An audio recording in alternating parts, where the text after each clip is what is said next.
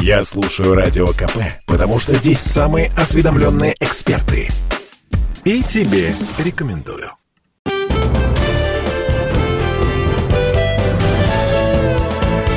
Гость в студии. Друзья, радио «Комсомольская правда». У нас сегодня презентация, будем это называть так, потому что новая книга, выпущена издательским домом «Комсомольская правда», и эта книга 1941 год «Битва за Москву», и у нас сегодня автор книги Евгений Матонин э, в эфире. Евгений, здравствуйте, приветствуем вас. Здравствуйте, добрый и день. редактор, главный редактор этой книги Константин Залеский. Константин, приветствую. Здравствуйте.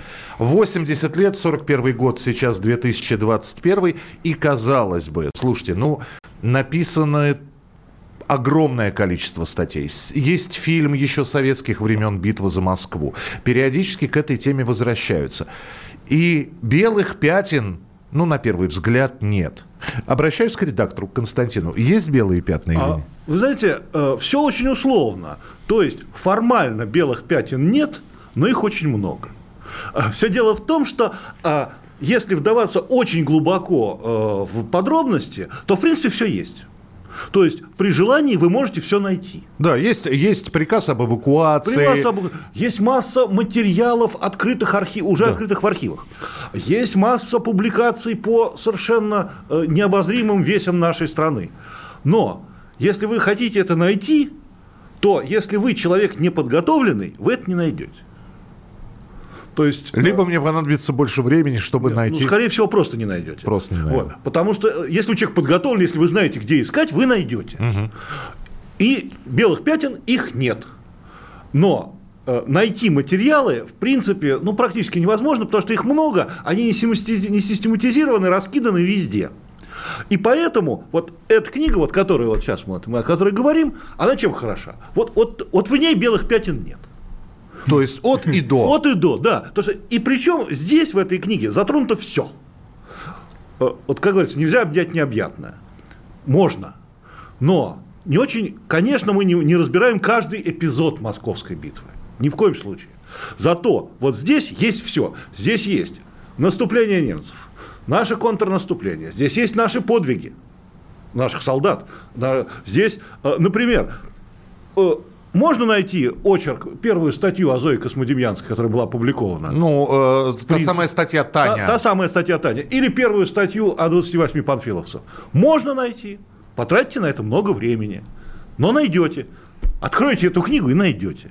Хорошо, тогда к Евгению вопрос. Евгений, а вот авторство. А, а вы э, что именно как автор добавили в эту книгу? То есть это, это художественная обработка уже известных фактов. Вы как автор интервьюировали людей, которые еще остались в живых, которые помнят, там, как их родители в ополчении уходили. А, Ну, я здесь больше был не как э, выступал не как такой журналист-интервьюер, да, который вот э, непосредственно там общается с людьми, которых, к сожалению, уже, в общем-то, и не осталось в живых, вот, а больше как, э, ну, я бы сказал, такой историк, да, который вот искал все эти материалы и их систематизировал. И вот Костя здесь сказал, что, в принципе, в этой книге есть практически все. А я бы с ним не согласился. В этой книге далеко не все, и очень многое не влезло из того, что, ну, просто потому что объемы не позволяли. Вот. А эм, очень многое не влезло из того, что, э, как бы это сказать, э, из э, непосредственных свидетельств очевидцев э, того, что происходило в Москве. То есть я имею в виду дневники, я имею в виду письма, я имею в виду какие-то вот э, записанные разговоры. по А от чего следам. пришлось отказ- отказаться? Э, Ну, нет, просто пришлось отказаться э, вот от этих вещей, от некоторых, потому что просто не позволял объем. А, То есть вот э, очень много, например, есть свидетельств о том, как э, строили укрепления э, под Москвой э, московские жители. Там уже 200 тысяч человек работало. Вот. И это было не так все однозначно, как вот официальная история об этом гласит. Да? А, Очень многие не хотели, например, ехать. Очень многие ехали, а потом оттуда уезжали. А были такие люди, которые сначала не ехали, а потом, значит, когда вот приезжали и втягивались в работу, то они вот там сидели, действительно работали действительно героически, буквально до самых последних моментов, до самого последнего момента, когда немцы подходили. То есть, ну, люди разные, и каждый человек, он э, по-разному переживал вот эту ситуацию. Это, на мой взгляд, вот самое интересное, что вообще э, ну, можно было найти. И, собственно, я-то вот делал главный упор на такие вот э, частные свидетельства жителей Москвы. Отсюда вопрос, и это вопрос и к вам, и к Константину. А как объективизм от субъективизма отделить? Потому одни говорят, паника была, другие говорят, была. паники не было. Нет, не было была, паники. Да. И, э, и тот, и другой человек, и тот, и другой очевидец, но только один говорит одно, другой другое. И где здесь золотая я, середина? Можно я начну? Да, пожалуйста. Э, просто э, я старался как бы давать и ту, и другую точку зрения. Она очень, это очень легко делается, потому что есть газета того времени, и есть вот, э, вот эти ценные свидетельства людей, которые записывали разговоры э, и вообще те события, которые происходили на московских улицах в один и тот же день. Вот если смотришь на газеты и если смотришь на эти свидетельства, это две, два, две совершенно разных жизни. То есть, если судить по газетам, да, в Москве идет война, ну, под Москвой идет война, там немцы действительно приближаются, но, в принципе, город живет более или менее нормальной жизнью. Это тоже, кстати, очень интересно. Победа смотришь... будет за нами, враг будет разбит. Не только, не только, это, это естественно, не только. Просто смотришь там, вот проходит чемпионат по хоккею, например. А, я, это, я очень удивился, потому что я долгое время жил рядом с Патриаршими прудами, там недалеко. Я вот узнал, что, оказывается, в ноябре 1941 года на Патриарших прудах проходил чемпионат Москвы по хоккею. Выиграл «Спартак» тогда. Это в газетах вот было, там фотографии, значит, ну, немцы под Москвой, а тут там какие-то премьеры фильмов, э, театральные премьеры. То есть вот город живет нормальной жизнью. Читаешь дневники, там совсем другая жизнь. Там очереди, там нехватка продуктов, там разговоры о том, что немцы вот-вот будут в Москве, а, там а, разговоры о том, очень интересный такой пласт вот тоже этих воспоминаний, что шпионы вообще немецкие, вот они вот диверсанты. Э, ну, это, видимо, после приказа Сталина, Парашют. который выпустил, да, э, когда это Это, это все время, это вот, судя по воспоминаниям, это все время была вот эта боязнь диверсантов. Mm-hmm. То есть вот эти две реальности, они между собой никак практически не, не состыкуются. И э, ну вот я просто что делал? Я давал э, сообщения газет, и давал ну, за один и тот же день, и давал, соответственно, отрывки из каких-то дневников.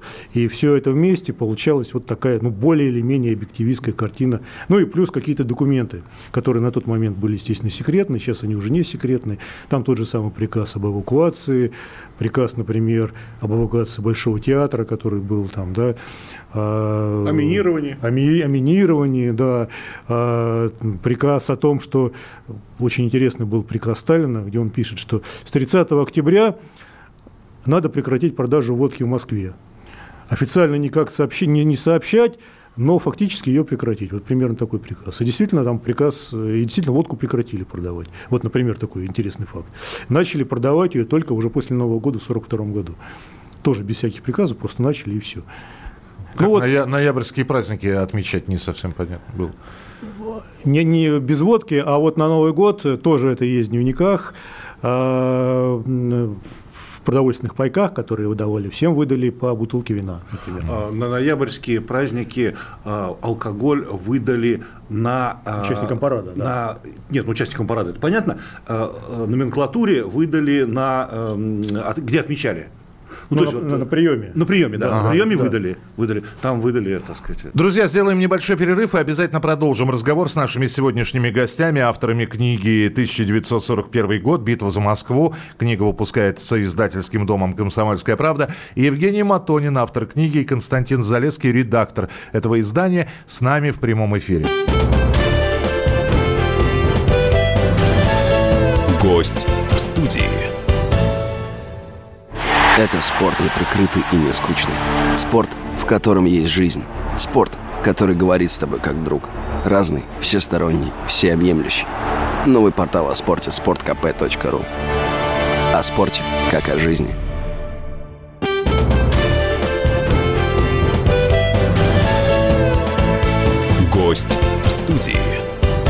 Константин Залеский, редактор книги «1941 год. Битва за Москву» и Евгений Матонин, автор этой книги, у нас сегодня в эфире. А сама книга выпущена издательским домом «Комсомольская правда». Мы продолжаем разговор. Скажите мне, пожалуйста, дорогие друзья, в последнее время, ну, я беру так последнее время, лет 10-15, на книжных, в книжных магазинах, на книжных стендах можно было увидеть там дневник немецкого танкиста, да, дневник э, солдата с Восточного фронта. Хочется спросить, где раньше были эти дневники? Вы сейчас тоже говорите про дневники.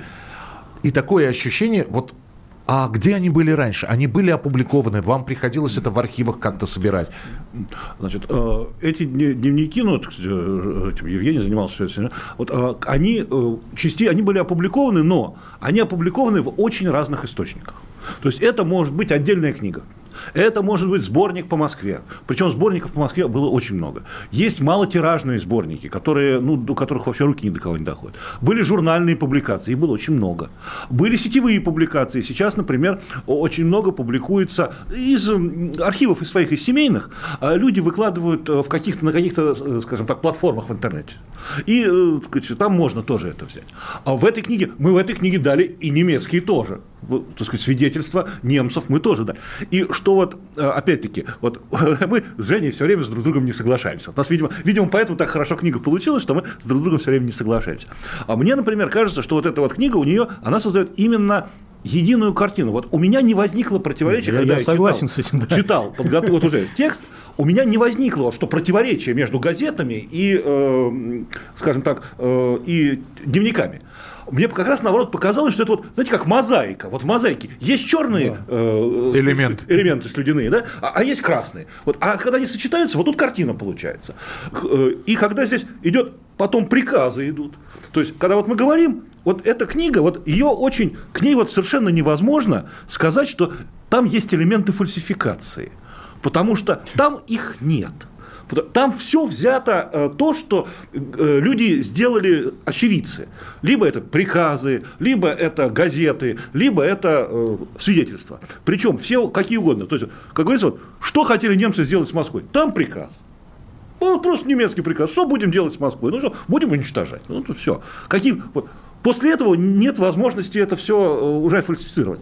И, э, а вот взгляд жителей Москвы на то, что это происходит, это как раз добавляет э, живости этой книги. То есть сборник документов можно опубликовать, они опубликованы. Читать никто не будет, потому что это, ну, ну нет, будут, историки будут сидеть и их внимательно изучать. А здесь они очень логично вплетаются в общую канву. И, как это ни парадоксально, эта книга очень хорошо читается. Хотя совершенно разноплановые материалы, потом вроде идут отрывки из воспоминаний, но они вот как-то их читаешь, и они складываются вот в одну такую картину. Вы так прекрасно Именно. все рассказываете, но такое ощущение, что, казалось бы, вот есть незыблемые факты, и их невозможно никакими доводами разрушить, но тем не менее находятся люди, которые говорят, слушай, ну что вы говорите? Ну да, были панфиловцы, но их было не 28. Ну да, была Зоя Космодемьянская, но она, она же психически нестабильным была человеком, говорит кто-то. Ну, говорит говорит. Может, вот. А, и, и вообще попалось случайно. Ну, какой подвиг? Какой, ну, о чем вы? И вот, казалось бы, незыблемые столпы, а мы сейчас и панфиловцев, и Зоя, это все оборона Москвы, да. пытаются вот пошатать ну, немножко. Ну, во-первых, пытаются пошатать. Ведь еще почему? Ведь э, битва за Москву, как, в принципе, вся история Великой Отечественной войны, она в свое время была мифологизирована. То есть, это вот были созданы мифы. То есть вот миф, вот как хорошо очень Женя сказал, когда читаешь газету, а потом берешь мемуары, и вот кажется, два мира существуют параллельно. И вот в чем был миф?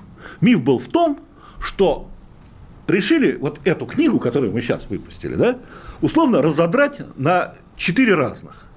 И дать всем почитать только одну четверть. То есть вот читайте газетные вырезки и верьте, что это так. А когда мы эти газетные вырезки накладываем на документы, на э, э, свидетельства очевидцев, мы понимаем, что на самом деле это не вранье, это трактовка. И когда мы эту трактовку понимаем, мы понимаем, спецпропаганда будет действовать всегда. Во время войны нужна пропаганда на свое население. И, кстати, в книге вы увидите как раз военные плакаты. Обязательно. И это нужно, потому что если ее не вести, да. паника будет такая. Здесь написано, как боролись с паникой. Причем боролись с паникой москвичи. Сами москвичи боролись. И тогда понимаешь всю ситуацию. А вот когда кто-то говорит одного, о, не было панфиловцев. Вот ну, вообще никаких панфиловцев не было, и ни о чем не думали. Нет, наоборот, было вот 28 самых лучших твоих сынов. Но простите, ведь все, все известно. Вы читайте, и вы увидите, были панфиловцы, был подвиг. Подвиг, может быть, даже более великий, чем когда мы говорим о 28. Потому что он еще и массовый. И так по всем позициям, вообще по всем позициям. Мы даем статью о Тане, о Зое Космодемьянской, Таня о Зое Космодемьянской. Но одновременно мы же там приводим. И документы по, э, как готовились эти диверсионные отряды. И кто там, и другие действовали в этих диверсионных кроме Зои. Кроме Зои. Да, Зоя – это э, символ. Но кроме нее есть люди, которые не были символами, но которые совершили тоже героические подвиги, обороняя Москву. В принципе, вот в этой книге мы видим, что Москву обороняла, условно говоря, не просто армия, ее оборонял весь народ. Ведь правильно, Жень? Правильно, я тут хотел бы просто добавить еще такой интересный факт, что в апреле 1942 года, когда немцев уже, так сказать, немножко отогнали от Москвы, при Московском горкоме партии была создана, создана специальная комиссия, которая начала записывать э, воспоминания э, жителей Москвы, то есть от там, партийных работников до пионеров, как ни странно. Вот там, я вот эти воспоминания э, частично, полностью, к сожалению, не нашел. Там говорят, какой-то был отдельный сборник специально выпущен, может, он где-то в архивах еще лежит. А частично я нашел. И там э, очень интересные факты, причем достаточно откровенно все там они это рассказывают. Э, это совершенно такие рассказы, вот не плакатные, не газетные, которые как раз передают, как вот жители, обычные самые жители, они ну вот буквально себя ломали. Ну, кому охота, вот еще раз я возвращаюсь, ехать там куда-то в сентябре, копать эти самые противотанковые рвы, да, там дождь, э, там вот артисты Большого театра ездили копать эти рвы. Ну, да, при этом они вот описывают там, как, как они вот преодолевали в себе вот это вот чувство внутреннего сопротивления, ехали и действительно их копали. Или там, значит, очень интересный есть рассказ пионеров – я не думаю, что это вранье, потому что э, ну вот, они это рассказывали э, не для кого-то, а вот, э, ну вот что называется, для внутреннего потребления, о том, как они ловили диверсантов, шпионов. Ну вот увидели парашюты, прибежали туда, кто-то побежал значит, в НКВД сообщать, то есть там такая Господи, целая... как в песенке, извините, пуговка, да? да? Абсолютно, пуговка, да, абсолютно, да. Вот. Поэтому э, и очень жаль, вот э, возвращаясь к вашему вопросу, почему э, и к Костиному, Костиным словам о том, что битва за Москву была мифологизирована во много, вот очень жаль, что вот такие вот рассказы, они не были опубликованы раньше, там, 50-е годы, 60-е годы, потому что чем полнее была бы картина вот со всеми вот этими трудностями, сомнениями, там, паникой и всем остальным, тем как мне кажется, более героически выглядит э, вообще победа под Москвой.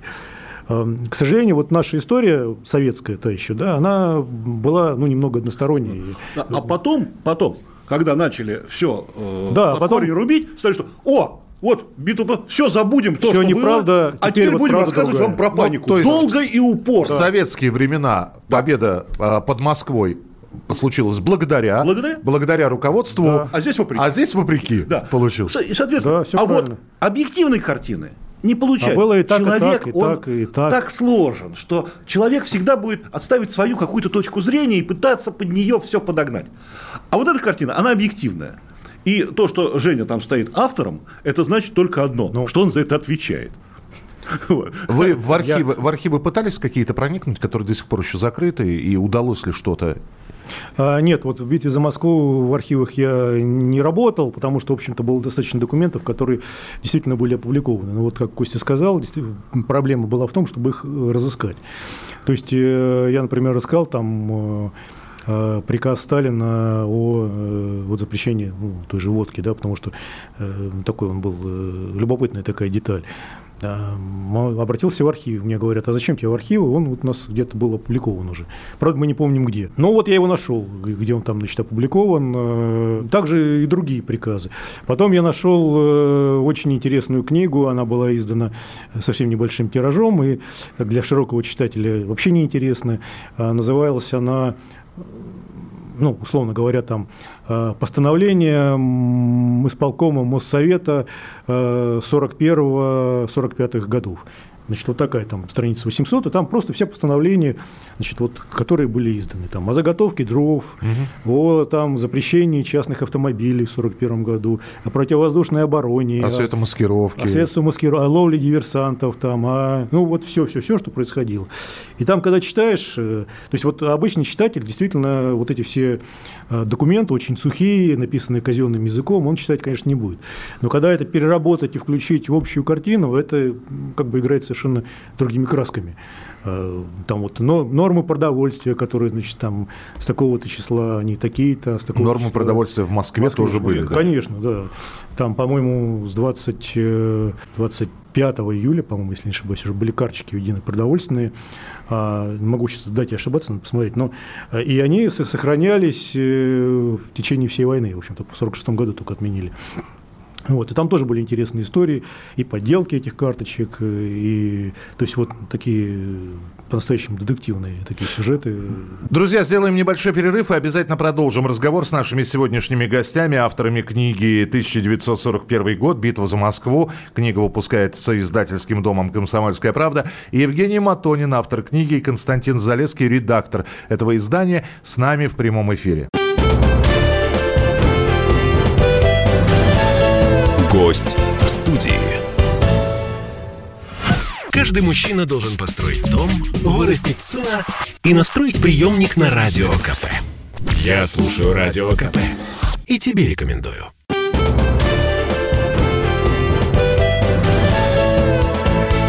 Гость в студии. Константин Залеский, редактор книги «1941 год. Битва за Москву» и Евгений Матонин, автор этой книги, у нас сегодня в эфире. А сама книга выпущена издательским домом «Комсомольская правда». Мы продолжаем разговор. Был ли, Евгений, во время работы над книгой какой-нибудь момент, когда какой-либо факт, ну вот он хороший, он вкусный, его mm-hmm. бы в книгу взять, но не бьется, вот не состыковывается? Нет, таких не было. Абсолютно. То есть все все ложилось. Единственное, я, как я сказал, а, не, не, влезло, не влезли какие-то оценки э, вот этих фактов, но только потому, что, э, что они в какой-то степени уже повторяли те оценки, которые были. Ну, то есть есть там ну, три или четыре свидетельства одного и того же факта. Вот я, кстати говоря, и там вот есть такой любопытный момент, кстати, ты можешь пояснить, я так и не разобрался с ним. Несколько человек описывают э, такую ситуацию. 16 октября 1941 года, так. самый такой черный день в Москве, когда паника была. Вдруг э, по радио, по московскому радио, после выпуска новостей, несколько человек это описывают, что вряд ли это кому-то приснилось или привиделось, начинают передавать мелодию Хорст Весель немецкую по московскому радио. Да, и там сразу паника. И начинается паника. Все, значит, э, думают, что, во-первых, немцы заняли радиостанцию, во-вторых, это первая была версия. Вторая версия была, что наши уже решили сдавать Москву, и таким образом посылают сигнал немцам, что вот, мол, приходите. С чего это началось, что это была за музыка. Ну, я там, конечно, выдвигаю версию, откуда могла, могла возникнуть э, ну, вот, вот такая интерпретация вот этого события. Но вот, вот может быть, ты, Нет, ну, ты, на самом деле, Хорст Вессель, э, Хорст Вессель э, немцы, они, э, это же были штурмовые отряды, да. они, в общем, по принципе, уперли марш авиаторов. Все выше и выше. Все выше. А там знамена высь. Э, и они очень похожи. Э, немец, нацисты, они много воровали э, у нас потому что музыка э, бравурная, да, так сказать, пафосная, организующая, такая. так сказать, только здесь трудящиеся идут, там трудящиеся идут, вот и, и своровать вот прям вот, ну вот э, руки чешутся. Да, но авиамарш это не Хорст Весель все-таки. Ну та, э, там вариации, похоже, не, ну по, никто никого не ворует никогда э, один в один. один в один. Там идут, там идут вариации. И воровать удобно, причем подразумевается, что тот, кто слушает э, сторонники нацистов, слушает масс, они советские слушать не будут. Поэтому вообще идеальная ситуация. Вот. А наши запулили, а те, кто знает, тут же у нас же были здесь инженеры, которые ездили, то, э, и все эти воспоминания про Хорст Весселя, это вот э, среди э, интеллигенции. Да, да, вот, вот Хорст Вессель передаю, значит, и вот эти вот трактовки, и э, получается вот э, по поводу противоречия, почему они ничто не противоречат ничему в этой книге. А почему газеты не противоречат, э, сказать, хотя бы даже воспоминаниям? Не, ну естественно, что Нет, вот... имеется в виду противоречат, то есть они ложатся все. Нет, просто естественно в газетах нигде этот эпизод не естественно. был отражен. Вот. Но они Это все вот только- ложатся в одну, в одну канву и дополняют друг друга. Почему? Потому что ни Женя, ни потом, когда уже я работал над книгой, мы не ставили своей целью кому-то что-то доказать. Вот не надо нам было доказывать, ничего никому. Мы просто хотели показать, что было в Москве. А если нам не нужно ничего доказать, то нам не нужно врать. А если нам не нужно врать, то все, что было, оно друг друга дополняет, потому что это реальная картина. Если вот так вот посмотреть на этот, но а, надо сказать, что книга, она приличного объема и э, там э, 350 почти страниц. Э, сколько же всего человек, свидетельств э, здесь? Ой, Несколько сотен, несколько нет, десятков? ну несколько сотен-то, наверное, нет. Ну, м, несколько десятков, да. да. Я, кстати, замечу, что вот эта книга «Битва за Москву», она в каком-то смысле является продолжением нашей предыдущей книги, которую мы сделали. Э, Ну, не, прямой а таким смысловым предложением. 22 июня она была сделана вот по такому же формату. И, Тоже «Комсомольская правда». Да, тоже «Комсомольская правда», естественно. Э, И тогда мы об- опробовали именно вот, вот такой вот формат с дневниками, с газетами, с официальными документами. И, э, в общем, вот здесь решили просто его продолжить. Но при этом вот я обратил внимание, что вы соблюли баланс. Там же, э, опять же, и воспоминания Георгия Константиновича, Конечно. да, А как же? есть. Ну, а как вот. же? Несмотря на то, что эти воспоминания тогда выпущены, были отцензурированы Да, конечно. очень и очень Э, сильно. Конечно, ну, к ним и сейчас есть большие вопросы к этим воспоминаниям. Но, тем не менее, как можно обойтись без Жукова, который был, ну, собственно, непосредственным участником э, битвы за Москву. Ну, вот его точка зрения, это его воспоминания, они вот такие. То есть наша задача-то была не в том, чтобы показать, что а вот, вот Жуков здесь что-то не договаривает или он тут неправду говорит. Нет, вот вот его точка зрения вот такая. А есть точка зрения, там, условно говоря, Власика, начальника охраны э, Сталина. да. А есть там точка зрения генерала Серова, который отвечал, в частности, за подготовку диверсионных групп, которые должны были остаться в Москве. Они вот все немножко так различаются в нюансах. А когда их всех складываешь, то вот получается очень такая есть точка любопытная зрения картина. академика Шафаревича, который Да, тогда был да, студентом. Да, да, который там копал, А, копал рвы э, противотанковые. окопы.